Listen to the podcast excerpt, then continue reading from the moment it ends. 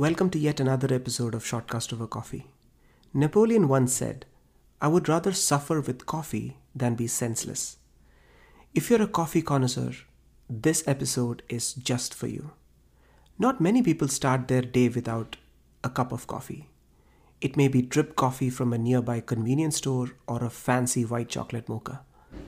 I sit down with social anthropologist and author of the book, Making Better Coffee, Dr. Edward Fischer, to discuss the history, evolution, and waves of coffee culture. This is part one of a two-part episode. In this part, we focus on the history and evolution of coffee culture. Dr. Fischer is a professor of anthropology at Vanderbilt University in Nashville, and his research focuses on political economy, well-being, and social economy. He is a highly cited researcher and an expert in his field, who has also co-founded the social enterprise Mani Plus that develops and produces locally sourced complementary foods to fight malnutrition in Guatemala. We will deep dive on that aspect in part two, but without further ado, let's move on to the conversation. Thank you so much, Dr. Fischer, for your time. I actually grew up in small towns in the south of India. It's a significant producer of coffee, but till the age of about 16, I had only tasted one kind of coffee. It's only after I moved out for college did I realize that coffee actually comes in so many forms. I know you're a social anthropologist and have a diverse field of interests, but what sparked your interest in researching coffee? Well, one thing is that I drink coffee, and I think many of us are interested in things that affect our own lives, right? And so many people in the world, myself included, have a personal relationship with coffee. I remember when I first started drinking coffee, certain coffee shops have been really important in my life as I was studying in college or graduate school. So there's a little bit of that personal connection to it that drew me to studying coffee. It's also the case that I've long worked in Guatemala with Mayan peoples in Guatemala. And Guatemala has a particular history with coffee. It's associated with a largely German-based oligarchy in Guatemala that controls the large coffee plantations. Labor conditions on those plantations are generally perceived to be awful. Sort of the poster children of neo-colonial kinds of exploitative labor. And so I thought I knew the story of coffee in Guatemala. I'm a Guatemalan expert. I've spent most of my career studying Guatemala. Coffee is a big part of the history. And so I thought I knew that. And then some years back, about 10 or 12 years ago, I was actually in a meeting with some coffee people. And they were saying that the market for coffee has changed so much that there's this move drinking higher quality coffee. Consumers in the global north are willing to pay a lot more for their cups of coffee. And as part of that, and we can go into this later if we want to, as part of that, production moved uphill into the really high elevation areas.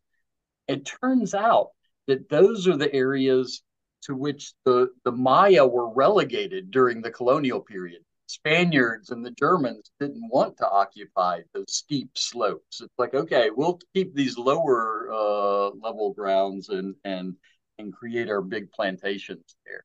So there was this poetic justice of the coffee market coming around in a way that started benefiting Mayan communities rather than just being based on their exploitation. So as a cultural anthropologist who works with Mayan farmers, that was such a surprising story to me that I thought, oh, wow, I need to delve into that further. And just one other thing, and this is something we will pick up on later, I'm sure, is that coffee, I love teaching about coffee and I like writing about coffee. And I guess speaking about coffee as well, right? Partly because it can you can tell so many different stories through the coffee bean. You can tell stories of neurochemistry and the way in which caffeine affects us. You can tell stories of the age of colonization and how coffee spread around the world and sort of colonial exploitation. You can tell stories about the current global economy, the role of coffee in cultures, and Arabic cultures and Western cultures in India. So there's some, it's really the world in a bean that way. And sure, we could probably say that about lots of things, many things. But I think coffee is especially rich that way in combining the biology and the agriculture and the history and the economics. Okay. Yeah, interesting you mentioned about coffee and how the trail can be traced to, you know, so many different things. Colonial exploitation and oppression and all of that. It's actually funny how even banana has that story. You know, the Cavendish banana has, there were so many wars fought. There were, I think it's also related to the Panama Canal history, where one really smart and ambitious engineer wanted to export bananas. And that's part of history now. Right. And also sort of that colonial enlightenment mindset of through science, we can make everything better, right? We can make a, we can design a banana that really works well on large plantations.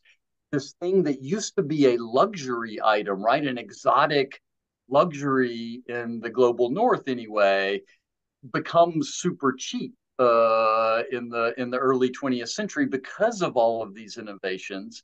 And so on the one hand, it's really cool. On the other hand, I think we're starting to realize that that kind of, you know, blind commitment to efficiency erases lots of things. All the really tasty bananas of which we have remnants, you know, if you travel, you can have interesting bananas. But if you just go to a grocery store in the United States, it's going to be the same bland thing. Yeah. And it's actually fascinating how, you know, the banana that we get in grocery stores tastes nothing like how it used to in probably the late 1800s. And I come from India, like I said, and we get so many types of bananas. And one of the things that struck me when I moved to the US was that there is only one type of banana. I mean, obviously you can get plantain and other things at different grocery stores, but it's usually Cavendish banana that we all eat. No, that's right. Although these days it's sort of changing with the luxury food market moving in that direction. At Whole Foods and your nicer grocery stores, you can find some little mini varieties and things like that. But you're right, the norm. We could also reference India, talk about mangoes and sort of the variety that we get in the States, kind of mediocre grocery store mangoes, which are still taste good to my taste buds, right? But I really want to take a mango tour to India sometimes and taste the full range. Yeah. I mean, we have so many different kinds. It's crazy. So coming back to coffee, how did coffee become so popular around the world? Where did it start? Like, what is the earliest signs of discovery? I know it might be very difficult to trace back, but...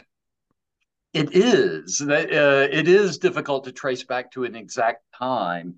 And in the early days of the global coffee trade, most of the coffee was coming from present-day Yemen, from the port of Mocha. And that's actually what led Linnaeus, when he was doing his binomial taxonomy things, named it Coffea Arabica, for the Arabian Peninsula, because it was thought that it was native at that area. But so we know now that it actually comes from Ethiopia, sort of the highland areas of Ethiopia, which if we think of our map is not very far from Yemen. It could be a perilous water journey, but people were going back and forth, right? It wasn't thousands of miles or anything like that. That's true. You cross the Red Sea and you are in Ethiopia. That's right. Exactly. And so we know from genetic diversity now that it emerged first in Ethiopia, maybe around Harar. We're not really sure exactly where, but there's the greatest diversity. And then it started getting exported to Yemen in early on, 4th, 5th century AD, and then the Yemenis started cultivating it. And there is, in that part of the Arabian Peninsula, there's some highland areas.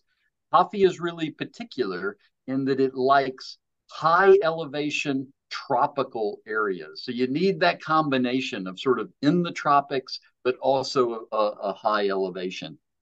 And then the Arab merchants from Mocha just sort of declared a monopoly on the coffee trade, and started cultivating it. They were first importing it from Ethiopia, then they started cultivating it, then they started selling it to the Dutch and others. And on pain of death, could someone take a live seedling out of Mocha? This was how much. And so they were able to control the global coffee trade for a couple of 300 years, maybe 300 plus years, which is pretty incredible. I've heard similar story about nutmeg from Indonesia. Yeah, exactly. And in fact, Amitav Ghosh has this book, newish book out, The Nutmeg's Curse, which is a brilliant history of nutmeg's expansion. Yeah, yeah. So back in those days, did the Arabs know to get the seed out, roast it? What was the right temperature? How good of an expert were they? So who really knows, right? So all the stories about when it first started being consumed as what we would consider to be coffee are a little shrouded in myth and a bit apocryphal. One is that an Ethiopian goat herd, Caldi, and many coffee shops now are named Caldi after this. This goat herd saw his goats eating coffee cherries and beans and getting all excited, and so tried it out. It's unclear who first started drinking coffee or consuming coffee. One neat thing, I'll come back to the history of it, but one neat aside is early days in Ethiopia, it looks like they made these kind of proto-energy bars with fat and coffee beans ground up in it. And they would create these little balls that could last for a long time. And if you were going on a long journey, you could just sort of eat those like we would a Cliff Bar or something, which is kind of cool that they were doing that. Early days in Yemen, though, what is today Yemen and Mocha, there was some skepticism around coffee because of Muslim prohibitions against intoxicants. And so it was a big debate among many imams of, is it like wine? Is this an intoxicant? It changes people's perceptions. But the Sufis, who were very much dedicated to staying up all night and praying, started using it as a prayer aid, and were able to successfully lobby, essentially, that this is actually, it helps us become closer to God rather than an intoxicant would take us further away. And there were controversies. A prominent imam in Mecca outlawed it for a bit, but then that got rescinded. But eventually it spread across the Arab world. And there was really when we talk about the European Enlightenment, we emphasized the role of coffee shops in that as places that were what we would call today third spaces, right? They weren't the church, they weren't business, they weren't the home. They were this other space where people could come together. That really got pioneered hundreds of years earlier in the Arab world, and having different, all men, right? So it's not like this was some democratic paradise, but for that time, men of different social ranks coming together in coffee shops and having discussions, which is probably not unrelated to, I guess what we could call the Arab Enlightenment, right? That gave us geometry and medicine and all of these things that the Europeans later co-opted. Oh, so coffee did play a huge part in Renaissance. Absolutely. In the Arab world, as I was just explaining, but then we go to Europe. And so then, 1600s, 1700s, coffee shops are starting to pop up in London and Amsterdam and Hamburg and Paris, Vienna. And until that time, Northern Europeans were consuming a remarkable amount of beer every day, several liters, because it was safer than water to drink. And the gin taverns were really popular. And so, I mean, we would say that there was just a wave of alcoholism in, you know, sort of pre-Enlightenment, pre-coffee shop Europe. The coffee shop coming on the scenes didn't totally get rid of that, but it provided this alternative where people were consuming a drug like alcohol. We would call it a drug. It affects our mental state, but one that heightened concentration, that stimulated rational debate rather than sort of drunken brawls. And so, yes, historians, Jurgen Habermas in particular, but various historians really credit coffee shops and that shift away from a centuries-long beer buzz in Europe, essentially, to the Enlightenment emerging in coffee shops. So secularism, democracy, capitalism, individual freedom, all of these things got debated in the coffee shops in London and Amsterdam and Hamburg and those places. Yeah, and eventually it became the most legal drug. Yeah, and so effective that we don't even really think of it as a drug anymore. Sometimes when I'm giving talks and I emphasize that it is a drug, people are a little uncomfortable with that because we have a different connotation for drug, right? That it's, but yeah, it absolutely affects us. And that's not unrelated to its spread around the world and its colonial expansion, that it is a drug that people like and that started to want. You know, it's not like cocaine or even alcohol in terms of creating a dependency, but we all know, we've all heard people say, oh, I'm not myself, I haven't had my coffee yet, or using that as an apology. And that's basically saying, I'm so dependent on this drug that I can use it as an excuse to be forgetful or to be whatever. When you think back, when did people start to mix milk with coffee? Ooh. Oh, man, that is a really good question that I'm not going to be able to absolutely answer. I will say Vienna is where we think about it in the Western tradition as really coming together in cappuccinos and all of the sort of terminology that emerged based on, and all of those were based on the color and the ratio of coffee to milk and cappuccino, like the Capuchin monks' robes. I'm not really sure. That's a great question. Yeah,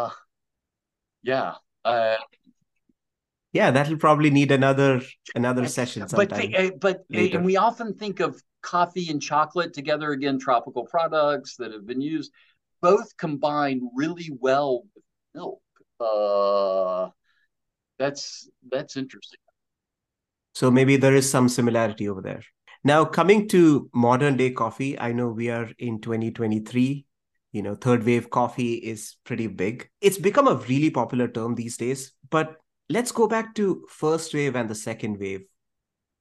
What is the significance of these three waves in coffee? So we do in coffee studies, and not everybody is wild about this terminology, but I find it very useful. We talk about first wave, second wave, and third wave coffee. The first wave coffee is really the first commercial standardized product coffee that came about in the early 20th century, maybe the late 19th century, but really the early 20th century. And in the US, a lot of the brand names that are still around emerged at that time. Folgers, Maxwell House. I'm speaking to you actually from Nashville, Tennessee, where I teach.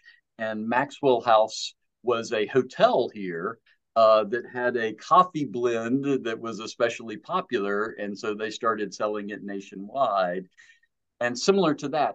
And so before that time, coffee had been drunk, absolutely. Normally you go to a general store or a grocery store and it would be in a barrel, beans in a barrel that the proprietor of the store would portion out into bags.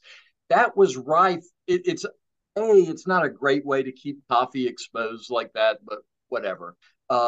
It's also, though, rife for being able to adulterate the coffee, to put a little bit of chicory in there or put a little bit of some kind of grain in there and increase the weight. And if it's not too much, it won't affect the taste too much.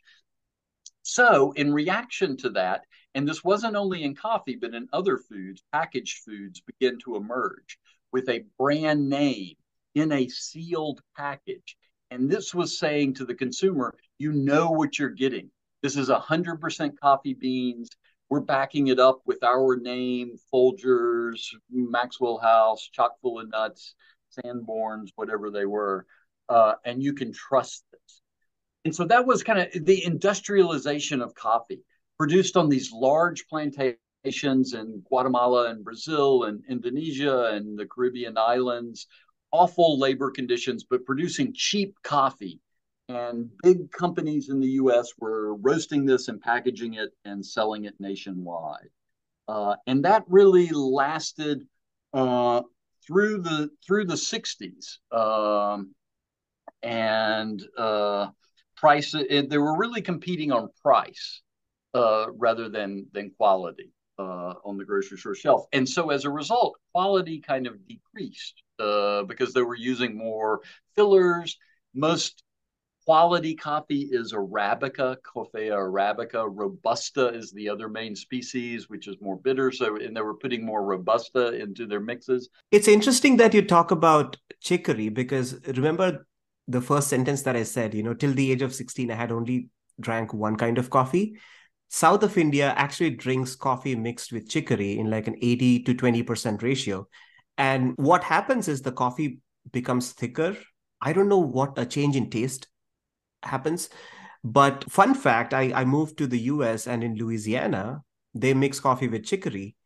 And it's fascinating. So chicory was primarily an adulterant to increase the weight of coffee so that you know, you don't have to sell. And then people got a taste for it because it does. It is this nice sort of extra taste. And so you're right. There are these places, New Orleans, southern India, where it's become the norm. Wow. So the first wave of coffee was these industrial giants bringing in coffee to the US and selling it for cheap, branded labels. And then eventually what happened was the quality of coffee started to dip because of these adulteration and then probably exactly right. Led to the yes. Second wave, I guess. I would also mention that it's not a coincidence that it was also in the 60s where soft drink consumption in the US surpassed coffee consumption. And so there was this declining quality, people were moving to soft drinks, coffee was in this kind of funky space in the 60s. And so you then had a few people, and most notably Peet's Coffee in the Bay Area in California, starting to say, "Hey, you know, we've forgotten what coffee can be like. Let's try roasting some quality coffee beans and roasting them in a really, you know, artistic way to bring out the flavors and see if people will go for that." And so very, very slowly, but yeah, Peet's start emerging. Starbucks took off from Peet's that way with the same sort of thought of bringing quality coffee. We see that now in so many areas, right? Heirloom tomatoes and single barrel bourbons and single origin chocolates. And we're moving in that direction in many, many areas. In coffee, that really went slowly through the 1970s. And then by the 1980s, second wave roasters are popping up in cities across the US. In New Orleans, where I was living at the time, it was PJ's Coffee. Here in Nashville, local roaster Bongo opened in 1993, I think. So in that 80s, 90s, local roasters were popping up around the states, selling more particular kinds of coffees and for a higher price. And all these roasters would specialize in roasting the Arabica beans, but how did they distinguish themselves with each other? Just the dark medium. Great question. Yeah, roast. Pretty much. So it was. So during that time, you had the emergence of a couple of named regions, primarily Kona from Hawaii and Blue Mountain from Jamaica. And so you had some sort of regions like that.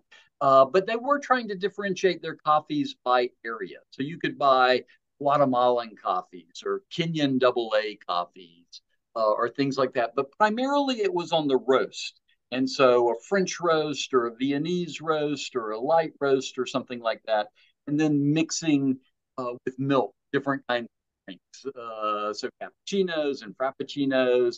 And that during that time, during the second wave, this detracts a little bit from the flavor of coffee as coffee, but all the syrups that they started putting in really took off during that period. It was this movement away from just coffee, or maybe if Folgers was really trying to distinguish themselves on quality, they would say 100% Arabica coffee on their beans or something like that, to, okay, this is a Kona, or this is a Kenyan coffee. This is a French roast coffee as opposed to a lighter roast coffee or something like that. So if we see this as an evolution of taste, that was an important next step of getting people to pay a little bit more for a little bit higher quality and distinguishing, oh, coffees don't all just taste like coffee, right? They're actually different flavor profiles within that. I know in Italy, they had a pre-electric coffee maker era where they used to use something like a Mocha pot to brew espresso. But coming to the US, did US have a pre-electric coffee machine era? Yeah, but it was a lot of home roasting in the very early days. What we would call today cowboy coffee, right? Crushing it up, pouring hot water over it, letting the grind settle in the bottom or scoop out, but nothing like the right. Cool Italian. Yeah, I think the second wave of coffee also coincided with rapid industrialization and Absolutely. More availability of coffee machines. And this brings up an important distinction in the coffee world. We distinguish between the Italian tradition, espresso-based drinks, including cappuccinos and lattes and everything that comes about that, and filter coffee. And so the second wave was somewhere in between. You know, Starbucks and many of the second wave's coffee shops were really pushing the espresso-based drinks, but at the same time selling these beans from their regions. And then when the third wave emerges in the 90s and 2000s, they're moving away from the espresso-based drinks, the Italian drinks, and really focusing on the taste of particular beans. And so essentially, they're taking a lot of the trends of the second wave and just accelerating. So rather than just buying a Guatemalan coffee, buy a Guatemalan coffee from this particular farm that is located in this particular region, which has certain terroir characteristics to which you can taste and stuff. So sort of really bringing it more into the wine level world of distinction that way. And most all of those are with filtered coffees and not espresso coffees. Interesting that you bring this up because for an average taster, I know there are super tasters for whom tastes hit entirely differently. But for an average taster, can they actually distinguish? Or do they have a palate that is fine enough to distinguish and appreciate coffee the way the third wave coffee markets coffee? And one that the third wave coffee world wrestles with a lot. The simple answer, and when people ask me, that is a question that I get often. I tell them, absolutely yes. At a basic level, I could serve you. Okay. Let me go into a little bit more of the distinctions between third wave coffees. A traditional, what we think of as traditional coffee taste, kind of chocolatey and maybe a little bit of tobacco and rich and deep. Those normally come from washed beans. And this goes into, I tell people also, you would pay $50 a pound if you knew how many hands had to touch each one of those Those cherries have to be picked individually because you want them just when they're exactly ripe. If you get them too green, they're not any good. And the bundles of cherries will have some green and some red. So these pickers have to go through by hand and pick out the individual cherries. Then they have to get depulped, and then they have to get dried, and then they have to get milled. It's a whole process that lots of people's hands touch them. That's the traditional washed process that produces what I call coffee flavors very often. What's popular in recent years is a rediscovery of the natural process. Just lets cherries out. Coffee is a fruit. There's a cherry, and the bean is inside the cherry. You put the cherries out and you let it rot off of the beans.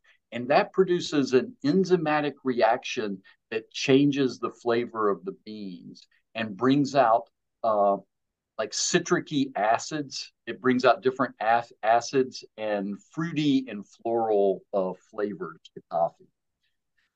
So that's a long way of leading up to saying, and right now these naturals are really popular. They're earning the biggest premiums on the market. We could sit down right now and I could serve you a classic washed Arabica and one of these crazy naturals with like bubble gum and lavender and, you know, all of these flavors. You could absolutely tell the difference. No training necessary, nothing. It's just like, wow, these are different. So the easy answer is yes. The more nuanced answer is we always learn our taste. Taste or not, humans seem to have a natural affinity to sweetness. We actually, a colleague in Denmark has been arguing lately that we also have a natural affinity to umami, that earthy mushroom, meaty flavor. So we probably do have a little bit of built-in preferences, but beyond that, really our tastes are learned. I'm a cultural anthropologist, right? So we focus on that. You grew up with learning a different taste profile than I did, and that's going to affect it. That can change over time, and we can expand our palates, but it changes how we taste things, or how pleasurable we find certain tastes. So the long answer is people really have to be educated to learn to appreciate these new coffees. When I first tried one of these naturals, I didn't like it because it didn't taste like coffee to me. I've learned to appreciate it, and now I do like them. My go-to, my everyday coffee is still a coffee, a tradition. I like that flavor profile. But I also like to try. I had one not long ago that was just like a blueberry bomb in your mouth. And that's cool too, right? It's like, wow, there's an artisanry of pulling out different flavor profiles and learning to appreciate those. And they're often much more like tea in some ways, or they're just different than coffee. Yeah, it's interesting you bring the fact that nuanced coffee does taste different, even for an average taster. To go back to coffee shops these days and third wave coffee especially, is the high price justified? On an average, an American would pay something like $7 to $8 for a third wave kind of coffee shop. And then the general coffee stores would be like $4 to $5. And many financial advisors usually say that the first thing to save money is cut down on coffee. And you can make it for 10 cents at home, and you need to pay $4 or $5 at the coffee shop. So is the price justified? And I have a few follow-up questions. But so an economist would say if people are paying it, then it's worth it to them. And so ergo, it's justified. If we look at it in terms of like who's getting what percentage of that $7 along the supply chain, that's a very different question. And many consumers would be shocked at how little the farmers who are really doing the backbreaking work on this are getting out of that. At the same time, to be fully fair, I will say and a lot of activists around coffee, and I basically agree with this, that farmers need to be receiving a greater percentage of coffee price, especially on these high-end coffees. That is absolutely true. At the same time, we shouldn't ignore packaging is a huge cost. It's a huge percentage. And for fine coffee, where you need to have a valve on the package so that the gases are able to escape, that's not cheap. Renting space in the United States or in a metropolitan area, that's not cheap. So I'm also sympathetic to these cafe owners who are trying to get by too, right? And yeah, some people are making a lot of money off of this. But a lot of people, this is a passion project that they want to make a living, and they want to make a good living, but it's not like, they're not getting wealthy off of this. Is it justified? On the one hand, yeah, we should all be paying $50 a pound for coffee and $7 a cup because of all the labor that goes into it. On the other hand, that's not always distributed in the way in which we think. With this, we come to the end of part one of my conversation with Dr. Fischer. In the second part of this conversation, we will really deep dive into coffee production, mainly in Guatemala, and the lives of workers. Stay tuned for part two. Till then, peace.